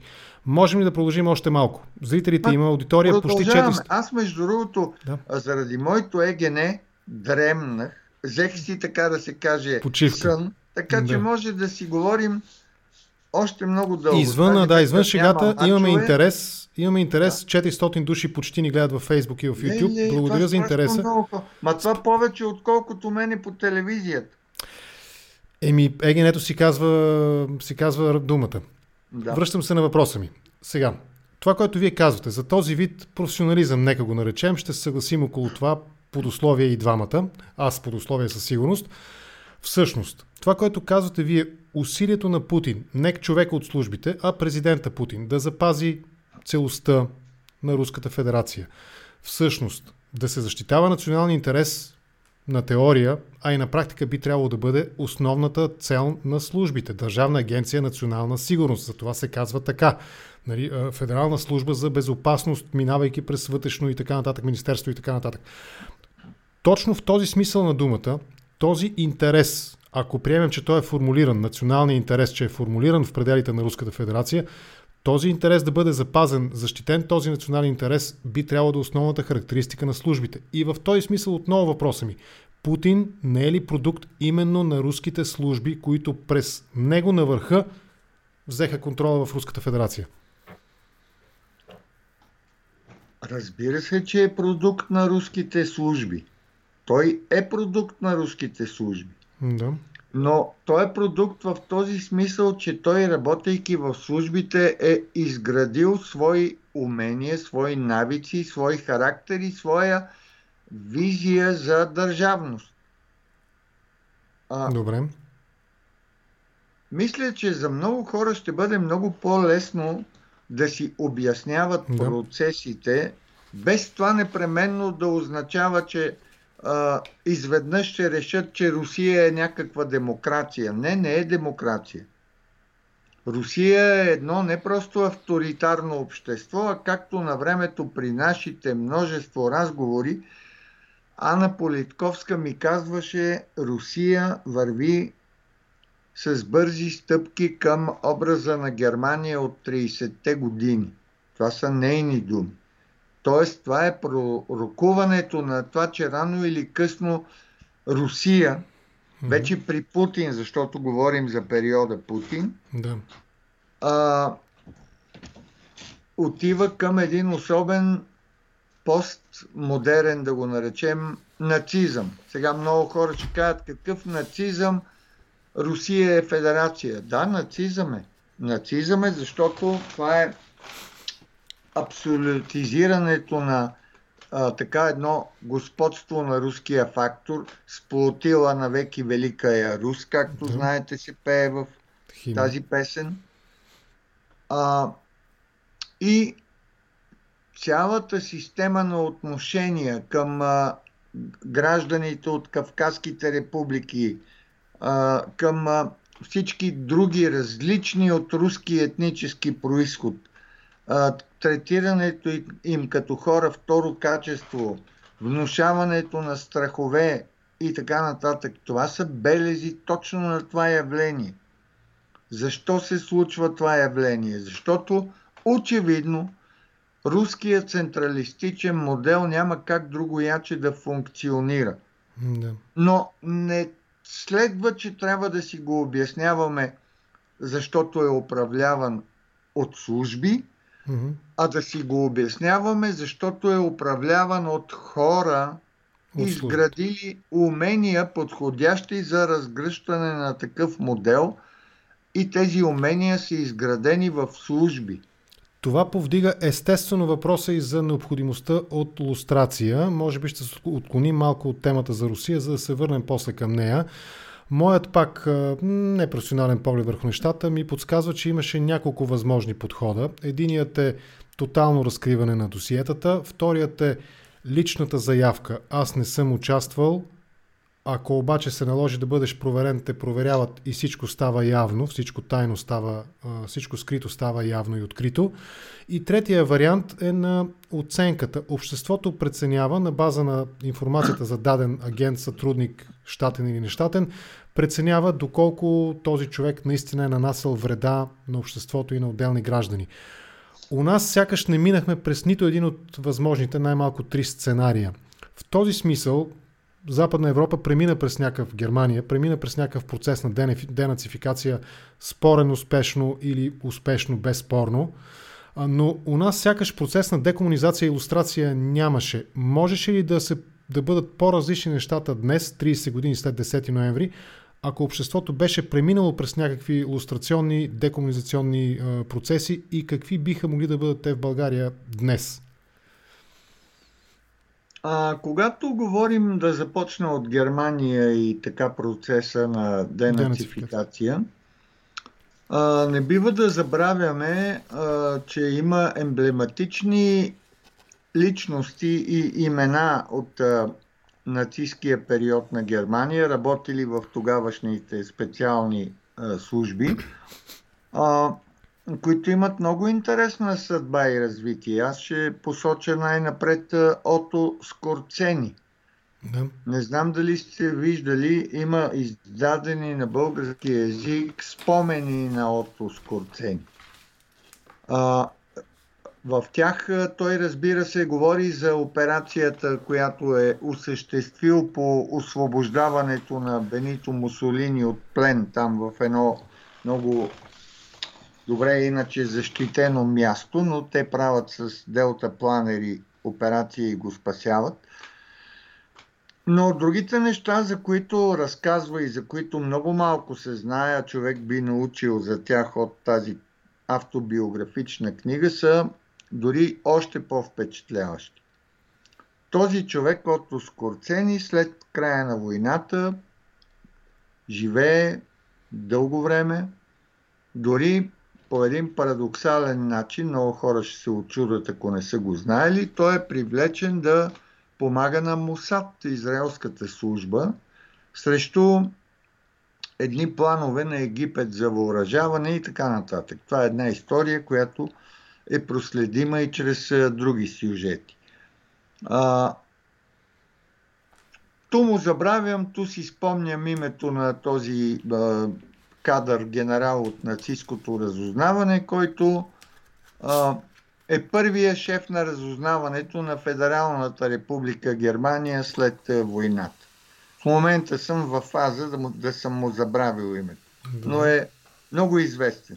Иначе, ако нощеска а си го спомна, ще ви позвъня да го съобщите. Добре. Да си кажа да го вкарате. Утре, а, в утрешния епизод. Да. да. А, Значи, денацификация или лустрация са много особени понятия. Ние малко на едро тръгваме към тия понятия. А, Аз мисля, че вървим на едро, защото никога не сме влезли в детайл като общество. Ами, а то, между другото, е по-добре, че като общество не сме влезли, защото сегашния капацитет на обществото ни да прави преценки е не просто разрушителен, той е, самоуби... Той е самоубийствен. Добре. Българското общество никога не е било в състояние на такава колективна неинтелигентност. Осъзнато, целенасочено отхвърляне на всякаква идея да се мисли. На всякаква идея за общност. Това е едно общество, което е в а, така кулминацията на пяната на отмъстителност и реваншизъм. В а, такова на... общество лесно се печелят избори. Всеки политик би имал интерес приоритетно да печели избори, отколкото да развива обществото интелектуално. С това се вземат дори лици като мен в някаква степен, отколкото политиците, които би трябвало да имат така по-сериозно отношение към този въпрос. Та на темата, а, лустрацията ама, у нас. Темата, значи, лустрацията е нещо, което първо трябва да премине през конституционна промяна защото е свързана с въвеждане на правила, които а, ограничават а, определени права. Така. Например, да, бъ, да ти бъде забранено да заемаш а, управленски да. длъжности. За известно така. време определени длъжности, да. Но тук има нещо, което е много важно. Лустрацията е а, състояние в обществото за определен период от да. години период. В България няма лустрация, т.е. не е въведен регламент с период, а е въведено едно заклинателно а, отхвърляне. И то така на едро. Образа на злото са службите. Аз мисля, Аз че това... тук съм склонен да поспоря. По-скоро у нас го има този заклинателен елемент, именно защото няма времеви е, е, рестрикции. Точно, Именно тук няма спор. Точно за и това. Това създава ситуацията на соченето с да, пръснали. Този да, е такъв, да. но не коментираме какъв точно е бил. Той е такъв. Но, но този въпрос за, за Конституцията е много Аз съществен. Мисля, в контекста, мисля, прощайте, че... в контекста на нашия разговор за планирания преход, Конституцията беше прията от Велико народно събрание, в което броя на агентите с хората с принадлежност беше значителен и това е безспорен факт. А оттам и естествено логиката за интереса на БКП тогавашната, може би вече беше станала БСП, именно по такъв начин да насочи прехода още в далечната 91 година, това не е ли част от стратегия? Довела именно мисля, до липсата на, е било... липсата на конституционна норма за лустрация. Е, тогава въобще Извинявайте, въобще това е било далеч от всякаква мисъл да има лустрация в тази конституция, която беше приета. Напротив, има, мисля, че член 5 алинея 3, доколкото моята феноменална памет ми да. подсказва, гласи, че не може да се търси отговорност за действия, които в момента на извършването им не са били нарушаване на закон. Добре. А, в какъв смисъл казвам? Член значи, 5, алинея 3. Е... Никой не може да бъде осъден за действие или бездействие, което не му е било обявено което не е било обявено от закона за престъпление към момента на извършването му. Но тук не говорим Нещо за престъпление. За моето ЕГН. Така е, да. Нали? Значително е, е солидно е. Виж, солидно е вашето егене. Да? да, да, слушам. Така. Наизуст знам а, от, както казват а, на нашия общ любим роден език, понеже вие все повече а, носите параметрите на руски нелегал в България, а, мы с вами знаем от Гоголя до Гегеля и обратно. Да, всичко на Изус. Да. Та, а, заради този текст, да. нали разбирате, че няма как да има лустрация заложена в Конституцията. Именно това е въпроса ми. Така. Не беше ли планирано да няма лустрация именно от хората, То... които доминиращо свързани с службите в 1991 година, не. приеха такава конституция, която не. на практика отряза възможността за ефективна лустрация у нас, не. в каквито а... и рамки да я искаме. Не, не абсолютизирайте образа на службите. Не са били те непрекъснато в полезрението и като мотив за каквото и да е О, не, не, не, не абсолютизирам. Това, нещо, това е този срам, за който говорихме. Аз ако съм бил депутат през онова време, свързан с службите, ако видя перспектива да не мога да бъда преизбран, защото след 3 години ще има закон, който ще ми каже 10 години не се кандидатираш, естествено ще каже, бе, я, какво ме интересува мен България? Интерес е клад и феса, гласувам Ама, си против. Не, не, и... не, не, не. Значи първо, Да. Този текст а, беше а, прият а, не за да защитава служби, а да защитава комунистическата номенклатура заради нейните престъпни политики, най-вече да. възродителния процес. Насилствено... И се връщаме към уверението, което комунистите получиха на кръглата маса, че няма да бъдат преследвани, разпускани. Желев мисля, че изрази е, тази е, увереност. Да, да, да, точно така. Само, че Желев, нали, никой не го подозира, че е бил повлиян от служби или от нещо каквото иде. Не, Желев беше просто един либерал-романтик. Желев беше човека, който а, още през 1988 година написа статията за Великото време на интелигенцията, публикувана във вестник Народна култура и Желев беше човек, който вярваше в демокрацията като ако не като състояние на обществото, то като неизбежно бъдеще рано или късно. Е, очевидно е имало нужда от по-цинични е. и по-нелиберални политици в този период а, тогава, а, за да... Значи, да. Слушам, слушам. Лустрация или а, промяна mm-hmm. а, по такъв начин биха били възможни единствено, да. Да. ако прехода в България не беше мирен, а беше а, по руски модел, а, румънски модел. Румънски модел. Или руски модел, а, като тук имам предвид опита за преврат, в който, впрочем, се включи и този споменатия преди малко последен шеф на КГБ Владимир Крючков. Крючков, да. Ако в България имаше комунистически, значи ако имаше революция, кървава, mm-hmm. с жертви, тогава щеше да има легитимно основание за репресивни мерки, устрация, пращане по затвори, търсене на отговорност, забрана на комунистическата партия. Да. Както стана, впрочем, в Съветския съюз. Да. Кога забраниха КПСС? След като Горбачов се завърна между 19 и 21 август 1991 година, управляваше а, ГКЧП на Геннадий Янаев. Тези хора се оплашиха, отстъпиха панически. Горбачов се върна, вече станалия всесилен Борис Елцин направи така, че КПСС беше забранена mm-hmm. и малко по-късно се стигна до споразумението от Беловешката гора и разпадането на Съветския съюз. А това не е ли леко нелогично, защото Чехословакия нямаше подобни неща, но пък там имаха, пак успешен или не, имаха някакъв лустрационен процес и законодателство. За Германия и начина по който те спасиха...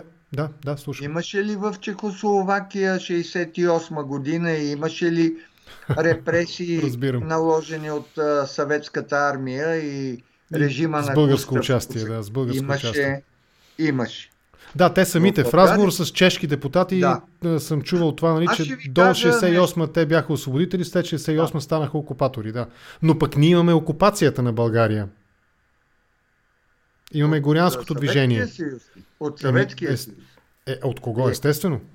Е, е хубаво да е, ама кой кой през 89-та година, да. 90-та, е, помнил, а и да. години след това е наричал това нещо окупация. Ми само погледнете. Да. Какво стърчи в центъра на София срещу Тоест... университета? Паметник на съветската армия. Освободителка.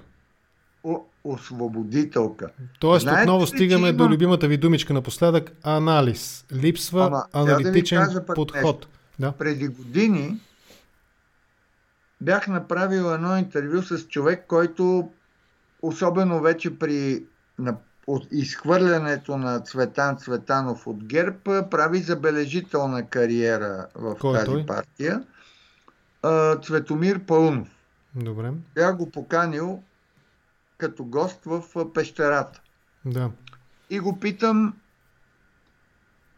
за паметника на съветската армия имате ли позиция? И се почна едно наляво надясно. Нали? Мисля, Като че съм, този... мисля, че съм го гледал това нещо, да.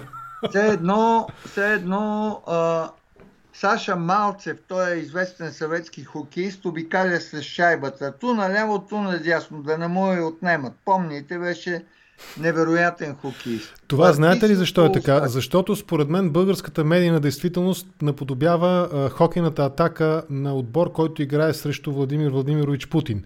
Те просто а, го заобикалят и оставят коридори да, пред него, да. нали, за да вкара и шайбата. И накрая го питам, накрая го питам, защото почвам сега дела на сегменти. Казвам, добре, паметника, имате сложна позиция, многопластова.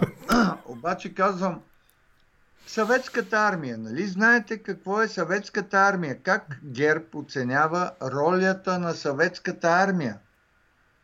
И отговора беше, тогава не е имало ГЕРБ.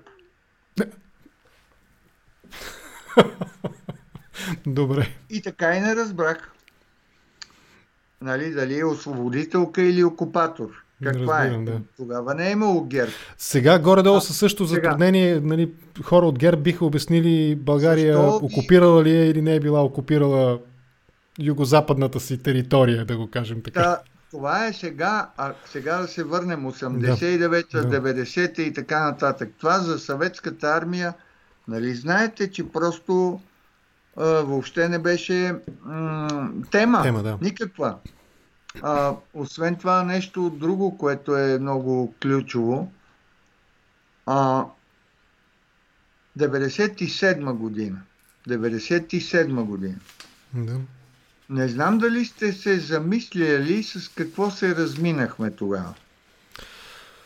Ами, Ако се беше стигнало склонен до... съм да приемат мнение на а... хора, които са били вътре в тези среди, според които тогавашните служби за сигурност, тук не говоря в контекста на разговора държавна сигурност, тогавашните служби са изчислявали дет рейта. Нали, колко хора биха загинали при едни сериозни вълнения в хипотезата Аз, около мога 10%. Да ви го кажа от първо лице, но като човек журналист с какво се и разминахме? Като, анали... И като, извинявам се, че отново ще използвам Аналитик, тази дума. Анализатор. Анализатор.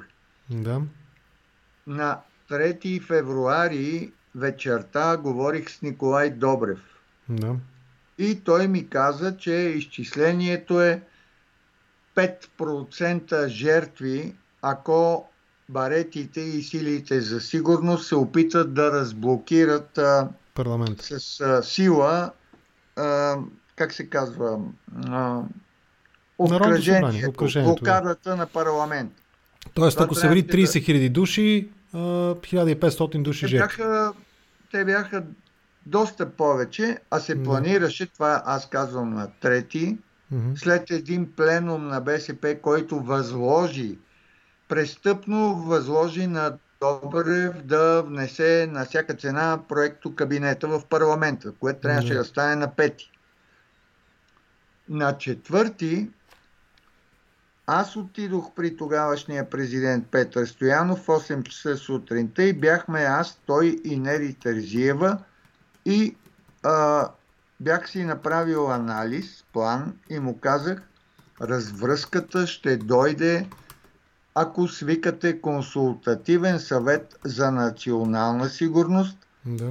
като последната относително институция с доверие, президентската в негово лице – и дадете шанс на Добрев да излезе с достоинство от ситуацията в рамките на диалог и на споразумение. В противен случай, ако се стигне до криза, което впрочем и предния ден на трети си говорихме с Николай Добрев, ако се стигне до сблъсък и има такива жертви, ще минат няколко месеца, хората ще ви свалят с бунтове, ще ви забранят БСП, защото това ще бъде легитимно право на един да. разбунтувал се народ срещу партия, довела Убиец. до кръвопролитие. И казвам за огромно съжаление, ще дойде спасителя и умиротворителя. Е, кой е той? Еми как кой? Помните ли, казвам, лятото 96-та, кого посрещаха двумилионни безмозъчни тълпи по улиците и площадите? Симеон. Да. Симеон. Ето ви казвам платформата за испански модел на стабилизация. Подарявате му републиката и я превръщате в монархия. Това щеше да стане. И тогава вече обаче, може би, монархията, ако беше, беше се стигнало до такава м- крайна конфронтационна развръзка, Симеон щеше да каже благородно Благодаря. Това лустрация. Тук има мир, демокрация, еди си. Дайте сега под короната да вървим напред. Симеон но, в но, е сюжета от вчерашния ми разговор с досието Румянцев и всичките тези връзки, проистичащи от а, тогавашния бизнесмен, да го кажем условно Тилев. А, пак да се върнем на темата и вървим към края, може би, защото час и 45 минути разговаряме. Темата за Русия. От една страна напира мен въпроса какво е бъдещето от тук нататък и на Путин, а и след Путин, Русия след Путин, но преди това как да си обясним дори в смисъл на цел, целият ни разговор, почти двучасов до този момент, как да си обясним интереса, с който официална Москва поддържа, подкрепя, симпатизира идеологически, примерно на Марин Люпен във Франция, е, а, в Унгария, как? В, е, как? Нали, в България няколко националистически формации, така любовта е двупосочна. Това стратегически какво посочва? Това стратегически посочва, че Русия се опитва и то колкото се може да го представя като автентична трансформация, да изгради нов тип държавна идеология. Ако по времето на Съветския съюз това беше комунистическата идеология, то днес режима на Путин се опитва да, да построи Руската федерация върху основата на една дясно-консервативна нацистоподобна идеология. Това се опитва да направи, да обедини руснаците около идеята, че са най-мразената нация, иначе представител на държавата победителка във Втората да. световна война. Да. Вижте как по един наистина а, уникален начин се прави една приемственост между комунистическа и крайно дясна идеология, от да. нацистски характер идеология. Как става съвременна това? Русия, съвременна Русия стъпва върху военните победи на Съветския съюз, но ги трансформира в екстремистко-нацистски потенциал. Русия не се опря на победата във Втората световна война като на мощен ресурс за демократизация да. и модерност, а напротив направи това, което сега прави Путин. И това, което ме попитахте, каква ще е съдбата на Русия. И на Путин в частност. Мой... Каква е неговата, Добър... неговото лично политическо и физическо бъдеще? А, преди време бях говорил в един от многото ми разговори с Ахмед Закаев. Може би сте попадали на такива разговори. Това е премиера в изгнание на Чеченската република Ичхерия – точно какво би станало с Русия след Путин и той прогнозира разпад на федерацията на 9 части. Да. Не знам дали биха били на 9, но тук има нещо, което просто е своеобразна неизбежност, може би. А, Руската федерация е по-малката кукла матрешка, извадена от максимално голямата матрешка Съветски съюз. Да, говорихме за това в темата за Ние Съветски бяхме съюз. говорили. Да. да. А, в Руската федерация зре, зрее потенциала за разпад. И понеже зрее, Путин на сила се опитва с силови способи да, да крепи тази държавност. Добре. Нека това Ако да бъде. Я пусне да. демократично да се развива част от демократизма на една държавност е правото на самоопределение на нейни субекти, защото тук можем да говорим и то в много посоки, не само Кавказ. Да. Ако разбира се стигнат до там. Така че рано или късно, дали ние ще доживеем това или не, не мога да кажа. А, обаче Русия върви в тази посока. От нейните недра да се появят още по-малки матриошки. Нека това да бъде последния въпрос. В този смисъл, хипотезата за, напълно валидната хипотеза за потенциален разпад на няколко производни части, а, днешните действия на руските служби, вътрешни или външни, убийството на Литвиненко, убийството, опита за убийство на Скрипал, които сами по себе си противоречат и на други шпионски споразумения или съгласие, неподписано съгласие, че не се нападат нали, това е друг сюжет, почти криминално такъв в сферата на криминалните романи, но въпреки това има такова съгласие. И службите не нападат, особено ако са разменени агенти, какъвто е Скрипал в случая. Но въпреки това видяхме опит за убийство на Скрипал, убийството на Литвиненко с радиоактивен, радиоактивно вещество, опита вътре в територията на Руската федерация от ФСБ да бъде убит опозиционер Алексей Навални. Тези действия на службите, нарицателното КГБ, как можем да ги тълкуваме? Като опит да бъде отслабена позицията на Путин или по-скоро като опит да бъде затвърдена неговата почти абсолютна, почти монархическа роля? А, поведението на сегашните руски служби а, е, а, така да се каже, технологичен синоним на понятието а, нацизъм. Това, което да. са правили а, службите на национал-социалистическа Германия срещу противници на режима, това се опитват да правят съвременните руски служби срещу противници на Путин. А, Тоест, пазят своя човек, грубо казано, разговорно, пазят своя, разговорно казано, пазят своя човек. То не е точно пазене на своя човек. Да. Това е поддържане на една атмосфера на страх, потисничество и зависимост у хората, да. а, чрез, а, чрез показно отстраняване на противници на Путин. Демонстративно. Да. А, изобщо да не ви минава през ум, че това може да бъде активност насочена към дестабилизиране на Путин. Ако допуснем такава хипотеза, no. това би означавало да допуснем, че има някакъв втори център на властта, различен от Путин, който иска да го дестабилизира. Да, да, ама няма такъв. Тоест, службите и Путин в този смисъл са едно.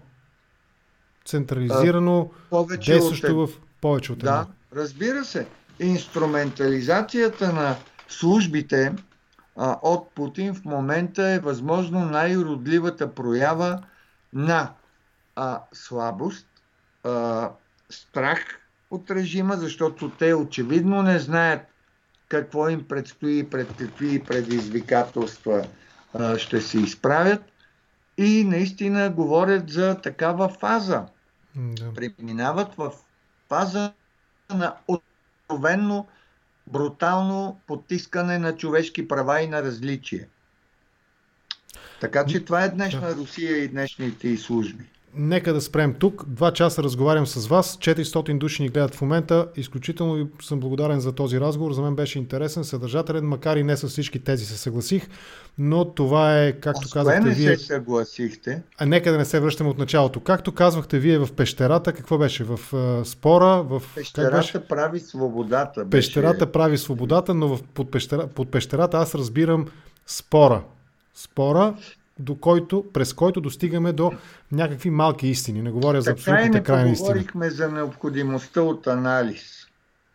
Ами аз за това разговарям с а, анализатора, журналист Георги Коритаров. Кажете няколко думи за анализа, необходимостта от анализ, за да приключим и спокойно да се оттеглим да си почиваме тази вечер. А, знаете ли, ние трябва да изградим някой ден – сега да. това не мисля, че е възможно, но някой ден трябва България да се стреми да изгради просветено общество от личности, демократични, свободолюбиви и способни да мислят. Думата анализ има огромен смисъл, защото ако имаше такава склонност държавността да се гради на основата на анализ. Това означава прогностика, а, означава а, многопосочност, а, събирана в общата перспектива и а, посока на развитие. Ако имахме такива способности, ние просто щяхме да бъдем други. Смея да твърда, че може би нямаше да бъдем България. Това означава премиера, който и да е той, в своята обедна почивка да не ходи да играе матч или тенис, а да чете едни 150-200 страници аналитични доклади, които са ежедневно на бюрото му. Така знам, примерно от Костов съм чувал да казва това. Но И- ви, и България то не е доклади, тази държава. Които някой, някой ги пише. Значи мисли някой първо и ги за- пише, да, мисли и ги пише, да да. се чете аналитичен доклад, Трябва някой да трябва пише. напише. Добре. Окей, Виждате да, колко е сложно. да. Сложно е, да. Да приключим тук. Два часа направихме разговор. Още ли 5 са минути. 400? 415 в момента показва Е, моя брояч. Добре. И Расте, 15, но е нека да не продължим до 24 часа, че ще ни карат да пеем химна. Вчера ме караха да пея химна с моя Даша Сени Роденов и двамата не се славим с добри певчески. Поне аз не съм чул за вас такова нещо, но за себе си го казвам, не се славя с добри певчески умения, така че да приключим тук. Благодаря за този А. разговор. Да. Слушам. Да, и аз благодаря, Благодаря. за този интерес и до нови срещи. Благодаря наистина, беше интересно за мен, а и видимо за аудиторията. Имаше много въпроси, предизвикахме спорове, но се радвам, че беше в рамките на добрия тон и към двама ни, към моя гост и към мен като инициатор на този разговор. Лека вечер ви пожелавам и успех утре в утрешния брой на как беше? Свобода, свободна зона с Георги Коритаров. Е, Лека вечер. утре ще си почивам до Почивка ли е 4 вече? януари. Е, значи на почиваме, 5 януари. Така че до тогава яка милата, яка милария. Яка милата, яка милария. Добре, окей. Лека вечер, изключвам ви от видеото и до по-натам.